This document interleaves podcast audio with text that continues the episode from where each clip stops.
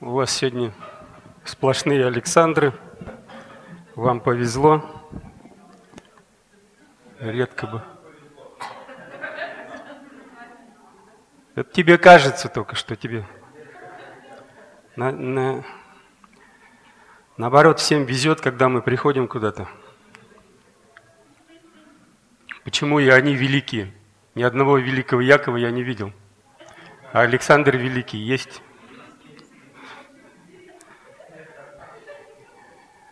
Я не против.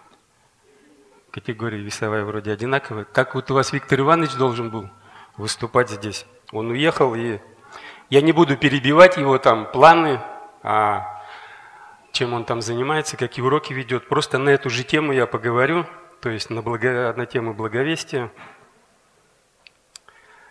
А, и хочу просто, ну, может быть, переменить некоторые ваши взгляды на благовестие. Мы потом запишем, вот, а, что такое основа для благовестия, библейская основа из трех пунктов. А пока я хочу сказать, что вот спросить просто, вот, как вы думаете, что движет людьми, которые идут на благовестие в первую очередь? Вот что двигало Иисусом Христом, когда Он ходил по этой земле, рассказывал людям, когда Он пошел на крест? А что двигало апостолом Павлом, когда Он вот ходил в разные страны, в разные города. Вот какое слово? Любовь. А? Сожаление. Ну вот Иисус Христос, Он же сам Бог, Он сам есть любовь. И любовь, и любовью движет любовь, значит. Вот кто-нибудь ходил на благовестие? Ходил. Что вот двигало тобой? Я не встречал ни одного благовестника, который бы говорил, вот, я люблю ходить на благовестие. Я вот нигде не читал, чтобы апостол Павел сказал, мне так нравится идти, идти вот в этот мир, где меня бьют, где меня сделали полуслепым, сделали меня калекой. Я так люблю это делать, мне так это нравится. Я вот иду, я вот э, последний раз ходил перед Новым годом, четыре деревни – Зима, холод, снег такой идет, ветер сильный. За два дня обошли четыре деревни в Елабужском районе. И, ну, не было желания даже идти. То есть какая любовь? Э, я этих людей вообще еще не видел, даже не представлял, я с ними не встречался. И ходишь, там собаки э, бегают в одной деревне. Вообще целая куча собак там. Я даже ну, а, подумывал о том, чтобы купить где-нибудь железные штаны, чтобы ноги сохранить свои. И там, правда, Бог послал мне одного такого здорового пса, которого я называл Тузиком. Такой холеный, очень дорогой пес в коттедже в одном. Хотел зайти в коттедж, он выскочил там, хотел меня съесть, наверное, но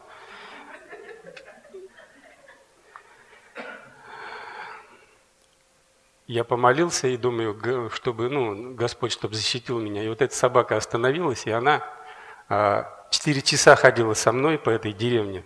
Такая здоровая, коричневая, такая ухоженная вся. Собаки просто разбежали, разбегались остальные, когда ее видели. Она вот за четыре часа ни разу не, даже ну, не залаяла. Одним видом всех пугала там. Я ее называл Тузиком, потом в конце оказалось, что ее зовут Барон. Ее все знают. Да, и вот я бы, если был бароном, я бы обиделся на Тузика, конечно, но собака потом меня провожала там, по дороге бежала. То есть Бог хранит, я к чему это говорю, просто, ну, а, есть такое слово, вот как, что заставляет вас многих идти на работу? Заставляет ли вас идти на работу любовь к вашей семье? Любовь к начальству – который платит вам деньги? Что заставляет вас идти на работу? Вот если у кого-то есть дети или были маленькие дети, вот что заставляло вас ночью вставать, когда они там орут, как резаные? Вы встаете и говорите, ой, как я люблю вставать ночью там. Я же люблю этого ребенка. Что вас заставляло вставать? Что? Вот, это самое главное слово. которая побудила, во-первых, Христа прийти на эту землю, он и так есть любовь, он любил. Но он должен был исполнить волю Отца Небесного, правильно? Вот апостол Павел в послании к римлянам в первой главе, в 13-16 стихе пишет, «Не хочу, братья, оставить вас в неведении, что я многократно намеревался прийти к вам, но встречал препятствия даже до ныне, чтобы иметь некий плод и у вас, как и у прочих народов. Я должен, — говорит он, — и елинам, и варварам, мудрецам и невеждам. И так что до меня я готов благовествовать и вам, находящимся в Риме». И дальше он говорит, что он не стыдится благовествования Христова – и вот он говорит такие слова, я должен. И Елинам, и варварам. Вот возможно ли такое? Понятие долг, ведь оно подразумевает что? Что мы что-то берем взаймы. И это очень плохое понятие, правильно? Потому что мы делаемся рабами вот того человека, который дает нам что-то взаймы. Долг приносит много переживаний и проблем. Особенно, когда нет возможности ну, отдать его вовремя. И в притчах также вот написано, а, должник делается рабом взаимодавца. И слово «раб», оно всегда вызывает у нас негативные эмоции. Раб – это человек, который зависит от какого-то другого человека, от того, который становится его господином, от кредитора, от его милости, а который может по закону наказать этого должника. И когда касается вот служения в церкви, многие люди говорят – а, приходится слышать такие слова, что ну, я никому ничего не должен. Когда мы говорим, вот пойдем, я просто про свое говорю там, туда-то, туда-то пойдем. Говорит, ну, я никому ничего не должен там. И часто говорят, что благовестие – это добровольное дело каждого. То есть захотел – пошел, захотел – не пошел. Никого нельзя заставить участвовать в нем. И мы действительно никого не можем заставить.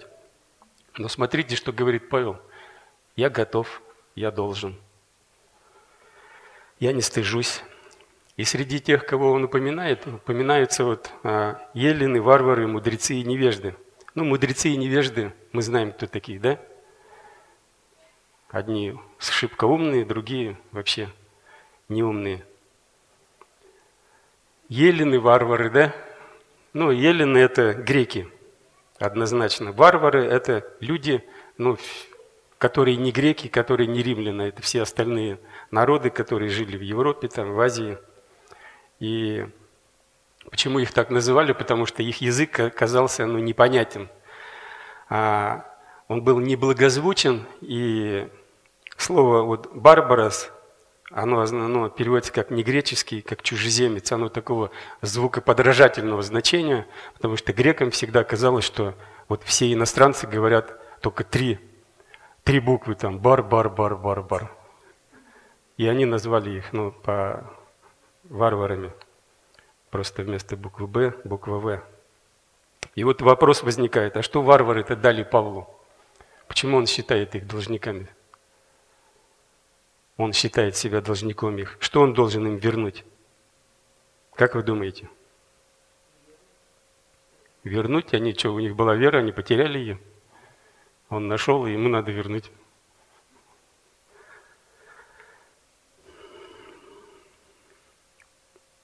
Вот природа Евангелия такова, что оно, когда мы его слышим, оно не конечный результат нашей веры. Если мы услышали Евангелие, услышали весть о спасении через Иисуса Христа, то для нас вот эта новая жизнь только начинается. И конечным результатом Евангелия является о проповедовании нами самими этого Евангелия другим людям. После того, как мы вот с этим Евангелием сами познакомились. Как только мы его получаем, мы сразу становимся должниками тех людей, которые об этом Евангелии не слышали, у которых этого Евангелия нет. И наше спасение, наша любовь Христова, Бог говорит, она делает нас должниками этих людей, которые этой любви не познали еще – и поэтому христианин не может сказать такие слова «я никому ничего не должен». И поэтому а, матерью, когда она ночью встает, действительно движет то, что она должна вставать. Это ее долг. Она ответственна за этого ребенка. Но любовь там она где-то есть, конечно, это любовь, но в этот момент она, ну, она не проявляется, проявляется другой совсем. Проявляется должность и ответственность. И вот Христос очень много говорил о том, что Он должен. Когда вот они стояли на горе а, с Моисеем и Илией, написано, что ему, они говорили об исходе, который ему надлежало совершить. То есть он должен был его совершить.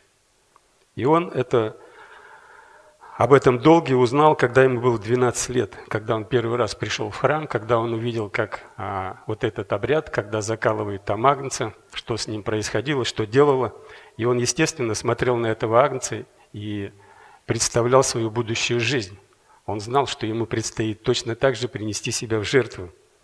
И он готовился к этому. Открывалась вот тайна его миссии.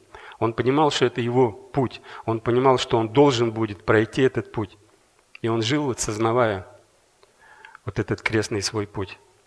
И это было, конечно, тяжело, но Иисус понимал, что он должен был вот это совершить. И Евангелие от Луки, например, в 4 главе, когда он вышел на служение, он сказал такие слова. «И другим городам благовествовать я должен Царствие Божие, потому что на это я послан». Он всегда жил с чувством долга. Даже вот своим родителям он сказал, «Зачем было вам искать меня? Или вы не знали, что мне должно быть в том, что принадлежит Отцу моему?» Он жил вот с чувством долга. Если мы возьмем апостола Павла, тоже избитый, искалеченный, полуослепший, он мог бы тоже сказать, ну что вы меня гоните-то, сколько можно там, хватит уже. Я столько настрадал, но он шел, потому что им двигал долг, вызванный любовью к Иисусу Христу, вызванный тем, что он видел, что сделал Христос для него, и он шел по тому же пути. Он подражал Иисусу Христу, потому что он должен был пройти вот свой путь. И апостол Павел стал должником Евангелия, он стал его рабом. Он говорит вот в 1 Коринфянам, «Ибо, будучи свободен от всех, я всем поработил себя». То есть добровольно отдал себя в рабство всем вот этим людям, дабы больше приобрести иудеев, подзаконных, чуждых закона. И он говорил в послании Галатам, что ему верено вот это благовестие. То есть Бог доверил ему для того, чтобы он шел и говорил людям. И он также, а написано, что Бог удостоил и нас того, чтобы верить нам благовестие.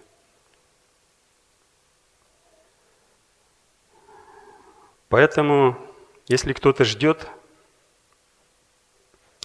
какого-то чувства особенного, которое придет, любовь к этим людям, позыв какой-то, какое-то знамение, какое-то откровение, и только тогда мы пойдем и начнем благовествовать, то вы будете жить а, и ждать его до, ну,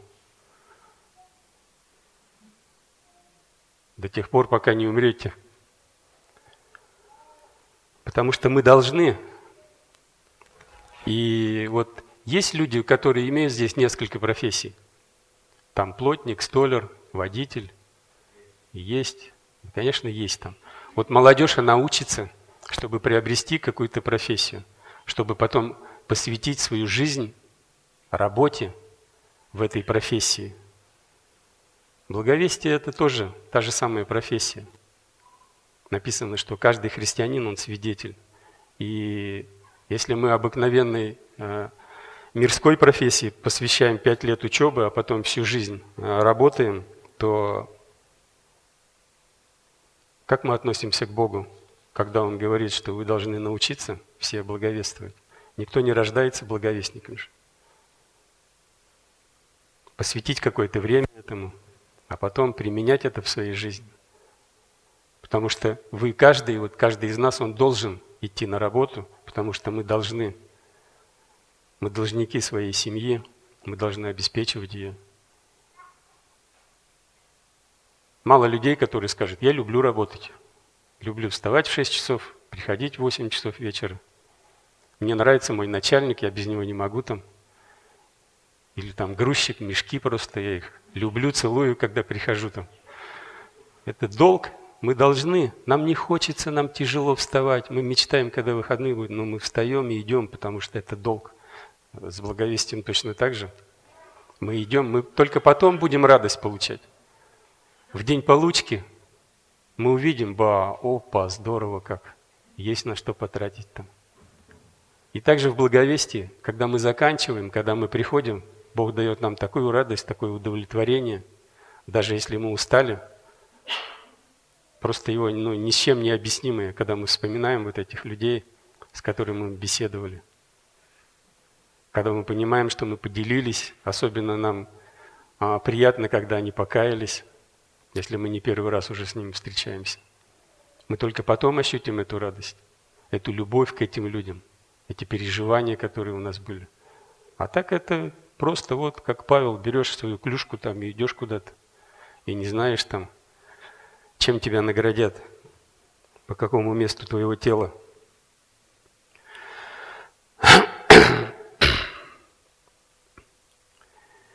И вот насчет времени. У нас сколько времени-то еще, да, есть? И вот я хотел сказать о действенности, почему мы должны еще заниматься, почему, вот как думаете, почему христианство называется действенным, действенным учением, действенным учением, почему оно действенно, какое действие оно оказывает, на кого оно оказывает действие, что меняется, кто меняется –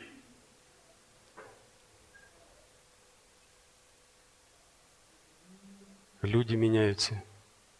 Это в первую очередь. И что еще меняется? А? Сердца меняются. А мир меняется, нет? Нет?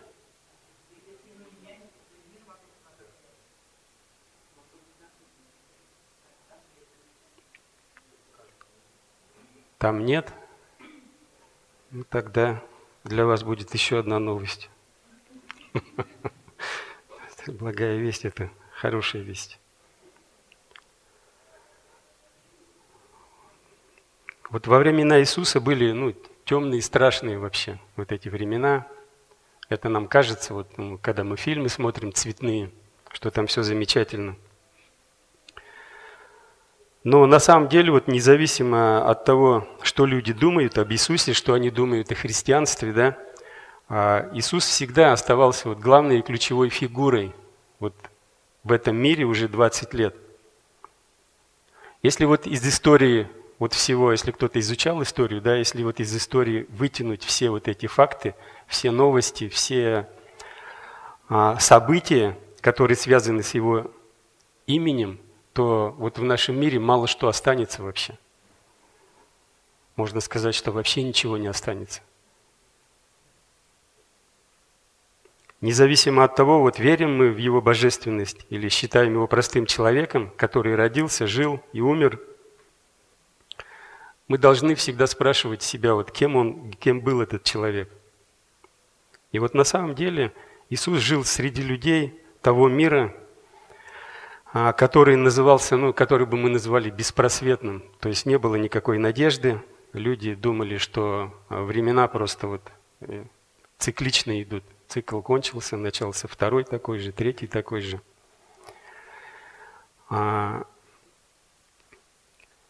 Мы часто спорим и рассуждаем вот о христианстве, вместо того, чтобы на самом деле вот восхищаться Иисусом Христом и тем, что сделали первые христиане для этого мира – а нам обязательно это нужно делать, потому что еще миллионы людей, вот, которые живут э, на этой земле, они не верят в Иисуса. Но могут поверить и стать Его последователями, если мы примем участие вот в расширении Его Царства, в расширении и влиянии Его Царства. И на самом деле вот трудно найти более подходящего кандидата а, на то, чтобы изменить вот этот мир – у него не было ни короны, ни армии, он не написал никаких книг, у него не было своей школы, он никогда не был за границей. Его последователи, первые христиане, не занимали никаких должностей ни в каком государстве. Но он изменил мир так, что ни один человек, ни один царь не смог его изменить. И все это благодаря вот тому учению, которое он оставил, благодаря Новому Завету. А, все вот эти первые христиане, как мы, были простыми людьми просто. И тем не менее, а вот 2000 лет назад, 2000 лет вот спустя невозможно просто представить вот этот мир без Иисуса Христа. Он дал, во-первых, а, миру самые влиятельные движения. Вот сейчас, если проехаться по Европе, там, а, по нашей стране, трудно представить ее без церквей, без храма Христа Спасителя, без собора апостола Павла в Риме, без молитвенных домов, которые стоят чуть ли не, не в каждом городе и в большинстве деревень в некоторых странах. Без домашних церквей в Узбекистане, в Китае. А в древнем мире на самом деле было много очень, очень сообществ, а, по профессиям они делились. А, но с приходом Иисуса появилось новое собрание людей, это церковь. И она осталась если вы заметили. Потому что раньше не было таких сообществ или собраний людей, которые бы объединяли ну, всех людей подряд. Богатых, бедных, а, добрых, злых, а, больных, здоровых. Только церковь это все делала. И вот эта идея была Иисуса, и она воплотилась в жизнь. И посмотри, посмотрим, если мы на себя, мы увидим, какие мы разные. Большинство, вот если мы обратим внимание на историю, то а, события датировались ну, в каждом государстве каким-то своим царем. То есть вот мы читаем, например, третий год правления кесаря Августа, да? И со временем власть вот этих римских императоров, которую они имели а, над людьми, она ушла в тень их, смени, их сменило другое вот это видение. То есть а, в шестом веке скифский монах, Дионисий его звали, предложил новый календарь, без которого сейчас ну, невозможно представить вот, э, наш мир. И утвердил его папа Григорий, поэтому он называется Григорианский. И вот это создание этого календаря, это было не просто усовершенствование, да? это было провозглашение идеи, что жизнь – это не случайный цикл – а, и ключевой фигурой вот в этом жизненном цикле являлась как раз жизнь вот этого еврея-плотника. Вот Иисус жил и умер, а римский император даже о нем не знал. Но мы называем его царем всех царей и Господом всех господствующих. Почему? Это не просто фраза, потому что эта идея объединяет всех когда-либо существовавших царей, и даже вот сейчас президенты, которые существуют – они объединены вот в эту одну группу. Если мы возьмем, например, а, ну, даже нашего президента, например, Путин родился в каком-то году, и мы всегда говорим а, этот год, да? И этот год всегда бывает от Рождества Христова. Вот Нерон, например, умер в 68 году после Рождества Христова. Христова. Наполеон в 1828 году, после Рождества Христова. Цезарь в 44 году, до Рождества Христова. То есть каждый царь, каждый президент, он связан с именем Иисуса Христа. И поэтому мы можем сказать, что ну, Христос действительно царь всех царей, потому что дата рождения и смерти каждого царя или правителя на земле сопровождается именем Иисуса Христа, который, в отличие от них, всегда жив – и всегда является вот этим царем. Иисус когда-то показал нам настоящее сострадание.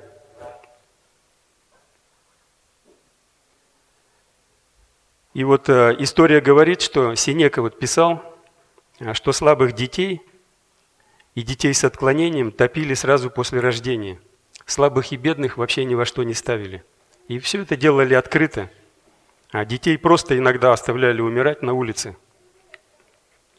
И в основном это ну, относилось к девочкам, конечно. И вот в то время на полторы тысячи мальчиков приходилось всего тысячи девочек. То есть наоборот все, потому что девочек ни во что не ставили.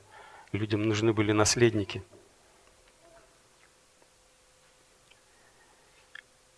И ребенка часто оставляли умирать, Но вот мы знаем, появилась группа людей, последователей Иисуса Христа, первых христиан, которые помнили его слова о том, чтобы к нему пускали маленьких детей.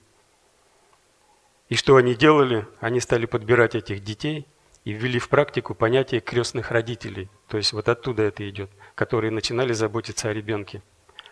Постепенно люди перестали бросать своих детей, где попало. Они приносили их в монастыри, потому что там появились первые приюты. Вдовы, которых в Риме буквально штрафовали за то, что они переживали своих мужей, так как считались бременем для экономии государства, были приняты в церковь, мы читаем, да, которая заботилась о них. Это Иисус поменял вот, ну, отношение к женщинам и поднял вот этот статус их. А вот в первые два столетия, то есть первые 200 а, лет после смерти Иисуса Христа, э, прошли по Европе две большие эпидемии. И вот э, если жило вот столько человек в Европе, то осталась только вот четвертая часть из всех жителей. Остальные три части были просто унесены вот этими эпидемиями, этими смертями.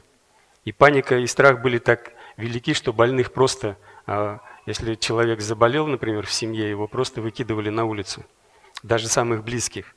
Когда только вот симптомы болезни начинались, сразу от них избавлялись. И больные просто лежали на улице, мертвых запрещалось хоронить, и даже ну, невозможно было хоронить, потому что ну, люди заражались. И вот на улицу выходили люди из церкви. Они подбирали этих больных, заботились о них, рискуя собственной жизнью. Почему? Потому что Иисус, а за которым они следовали, говорил и заботился о прокаженных, хромых, хромых, глухих, немых. Они помнили Его слова, что вы сделаете для малых сих, то сделайте для меня. И вот эта идея, она тоже изменила мир – Э, появился последователь э, Иисуса в IV столетии Бенедикт, который основал первый госпиталь. Через 200 лет наличие больницы при монастыре уже стало ну, всеместной практикой. То есть а со временем идея о том, что нужно проявлять сострадание к любому человеку, который болен, она воплотилась в международную организацию, которая называется Красный Крест – и не зря они выбрали вот этот крест, потому что первые христиане начинали это. Поэтому, когда вот мы сейчас выйдем на улицу, да, если вы увидите больницу, это изобретение, скажем так, в кавычках, христиан, особенно бесплатные больницы. Посмотрите на хосписы, на приюты, на репцентры. Это все влияние христианства. Посмотрите на школы. Откуда, думаете, они взялись-то? Как они появились первый раз? Образование в то время было доступно только а, обеспеченным мальчикам или юношам, или мужчинам, которые за деньги могли учиться. Девочки и женщины даже об этом не мечтали. И рабы уж точно не могли об этом думать, или рабочие какие-то. Мы знаем, что первая церковь буквально понимала вот слова Иисуса, который говорил, идите и научите все народы. И они начали учить их, мужчин, женщин, рабов, свободных. Все начиналось в монастырях вначале. Потом церковь стала строить школы и создавать университеты. Слово такое, все знают, да? И первые университеты, они все были христианские.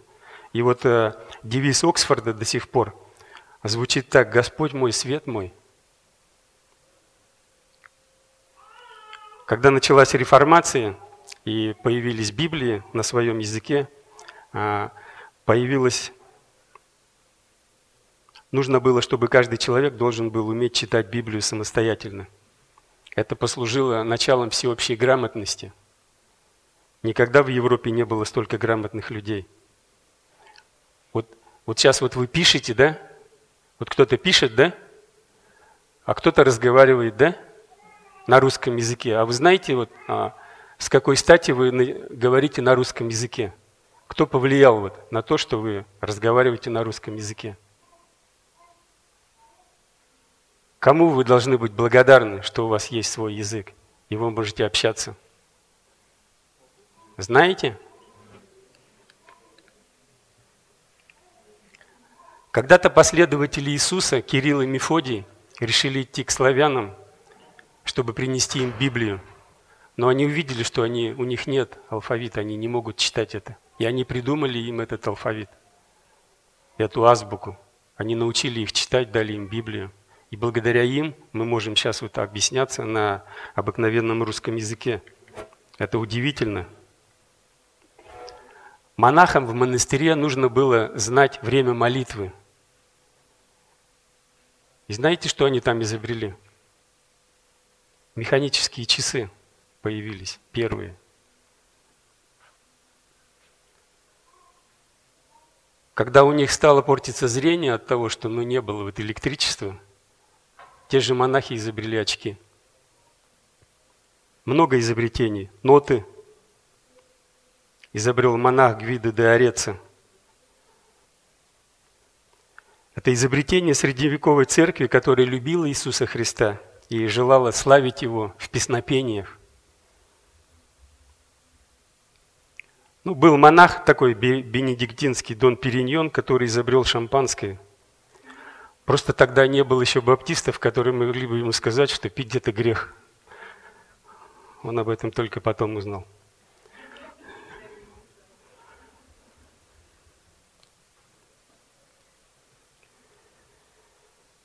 И вот Иисус принес новое представление о Боге и о, и о Его любви. Вы знаете, что вот много было религий в то время, и сейчас есть, и никто вот из тех представителей религии никогда не говорил, что я люблю Ваала, я люблю там Астарту, я люблю Зевса там. Не было вообще такого понятия. Христиане первые ввели вот это понятие, что они любят Бога. И сейчас вот мы с вами вырастаем на словах любви –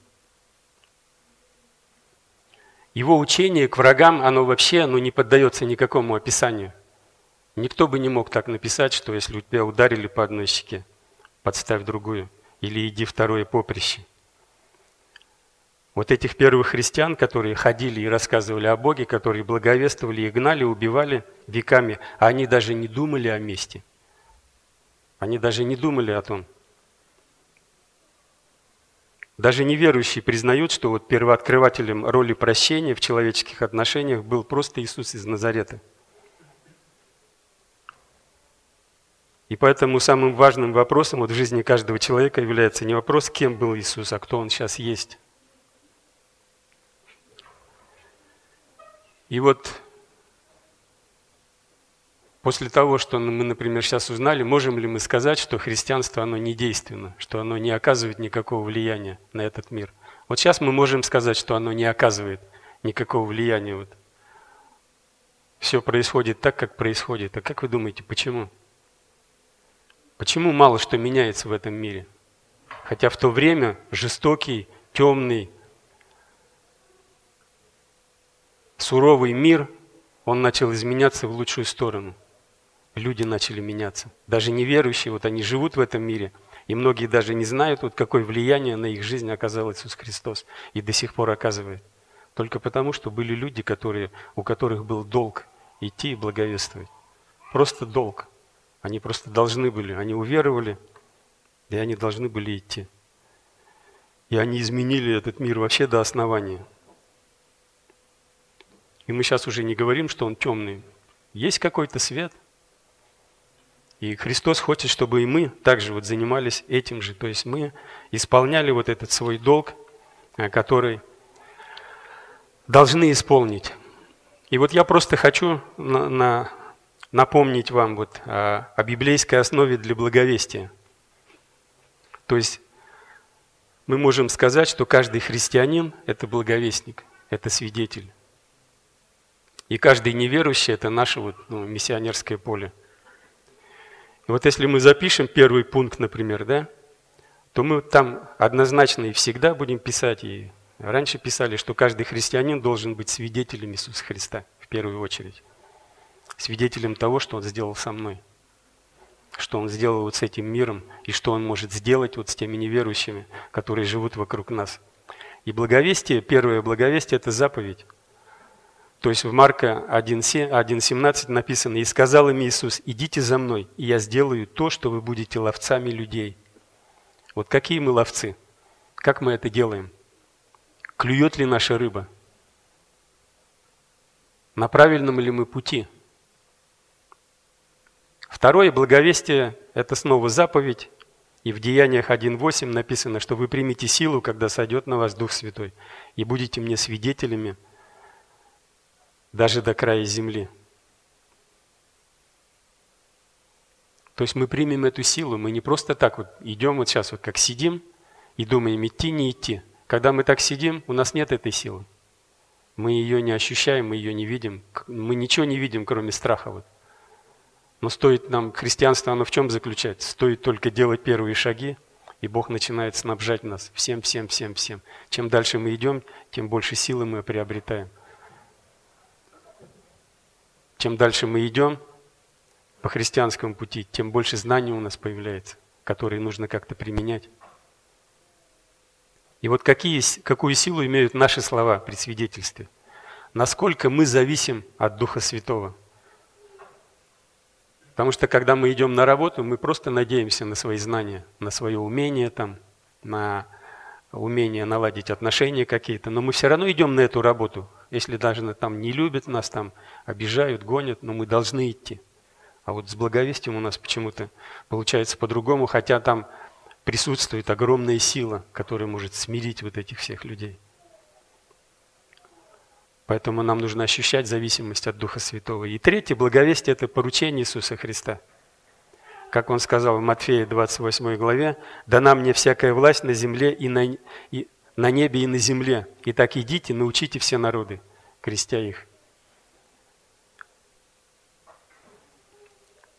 Четвертое, мы знаем, что благовестие, оно практиковалось вот в ранней церкви. Написано в Деяниях 8 главе, между тем рассеявшиеся ходили и благовествовали Слово.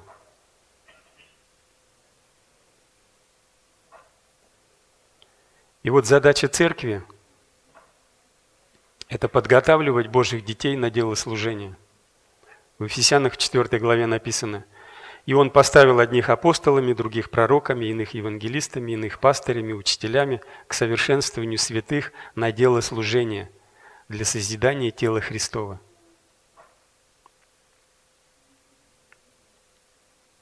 И вот третье, самое последнее, это подготовка лучше всего осуществляется на практике –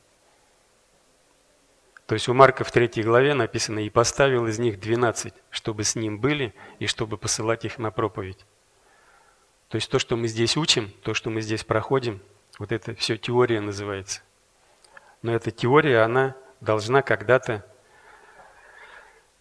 осуществиться на практике. Так же, как вот студенты учатся пять лет, они должны потом идти что-то делать, применяя вот те знания, которые им дали – и вот эти знания, которые мы здесь получаем, мы должны применять в том мире, в который, в который нас посылает Господь. И мы идем туда не потому, что вот как уже говорили, что мы любим, потому что любовь, она в нас присутствует, она есть в нас, но нами все-таки движет вот этот долг. И мы видим, что Христос Начал с Галилеи, закончил в Иерусалиме, где его распяли. Апостол Павел начал в Иерусалиме, закончил в Риме, где его убили. Первые христиане начали в Риме и пошли по другим странам, Европы, Азии. И также вот мы должны продолжать это все дело, потому что еще много полей вот вокруг, куда нужно ходить, ездить. Я уж не говорю здесь про Юдина, и мы вот в церкви занимаемся выездным благовестием. В прошлом году мы начали ездить в Урмары, где-то в апреле будет год. Это Чувашия, это 100 километров отсюда. И ну, не знаю, как Бог а, посылает вот в такие места. Но каждую неделю мы туда ездим. Вот в эту среду мы ездили туда 7 человек. И там пришло на на нашу домашнюю группу, как мы ее называем, там 13 местных жителей. И они были очень рады и воодушевлены тем, что мимо проездом проезжали, у нас братья ездили в Алатырь, там репцентр строить, крышу крыть там. И они вот 13 человек приехали там, братьев, сестер, и вот ну, просто они были удивлены, вот, ну, потому что они, многие не были в церкви, многие не знают, что это такое. И просто вот разные сестры там, разных возрастов, молодежь там, все такие живые, там песни такие пели. То есть удивительно Бог собирает людей. А потом а, в прошлую субботу а, мы начали домашнюю группу в Помарах. Вот если кто ездил в Звенигово, проезжал постоянно вот через эту деревню. Сейчас у нас там живут брат с сестрой у них есть свое производство. И мы начали там прошлую субботу тоже домашнюю группу. И вчера вот продолжили тоже в субботу, там проходит в 4 часа. Там вот уже и прошлый, и в этот раз были 6 человек, местных жителей также. И дети, то есть, ну, мы должны продолжать вот это дело, идти и исполнять вот этот свой долг. Потому что если мы не пойдем, ну, кто тогда пойдет? Некому идти или есть кому идти? Как думаете? Пойдет же кто-то все равно, если даже мы не пойдем. Но лучше нам оказаться вот на этом месте, потому что ну, мы приобретем гораздо больше благословений, мы приобретем гораздо больше изменений в своей жизни – Почему вот люди идут, даже ездят в мусульманские страны, где их бьют и убивают там? Потому что они же видят перемены, они не просто так вот, ну ладно, прощайте, друзья, я поехал там в Китай, мы больше не увидимся. Нет, они знают, что той радости, которую они там испытают, а, просто нет предела никакого. Не запугать ничем. Тем более они знают, что ну, Господь с ними, они ощущают вот это присутствие Духа Святого. Мы иногда думаем, а где он там, что-то его не видно там, ничего не шепчет, не говорит там. Живет ли он вообще? Хотя бы рядом, не уж не, не во мне, а рядом там.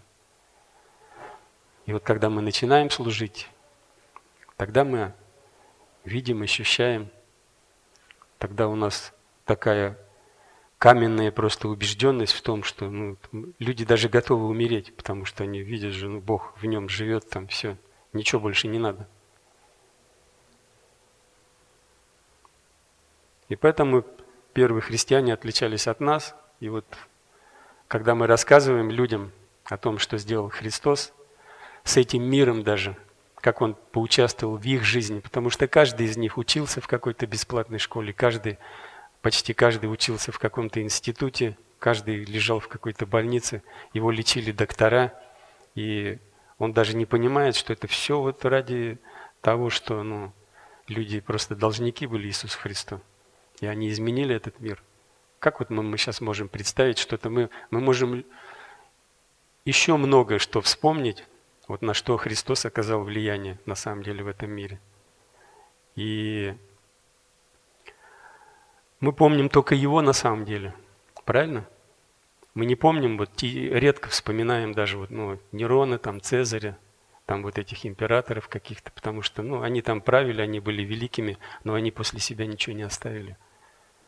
Абсолютно ничего не оставили. И до сих пор мы вот благодаря христианству называем наших детей там Павел, Петр, Мария, да? А собак наших называем там Цезарь или Нерон – Вот это добрая память. Так, мы заканчиваем, да? То Виктору Ивановичу надо еще место оставить. Давайте, друзья, запомним, что ну, благовестие, свидетельство – это долг. Это не какое-то наитие, не знамение, которое осенит меня там. Никто мне по голове Библии не стукнет, чтобы я пошел благовествовать там. Никто мне не напомнит – Дух Святой не шепнет на ушко, потому что вот есть у нас уже слово, и там все написано. Просто читать и делать, и все. И мы должны запомнить, что это долг. Давайте помолимся.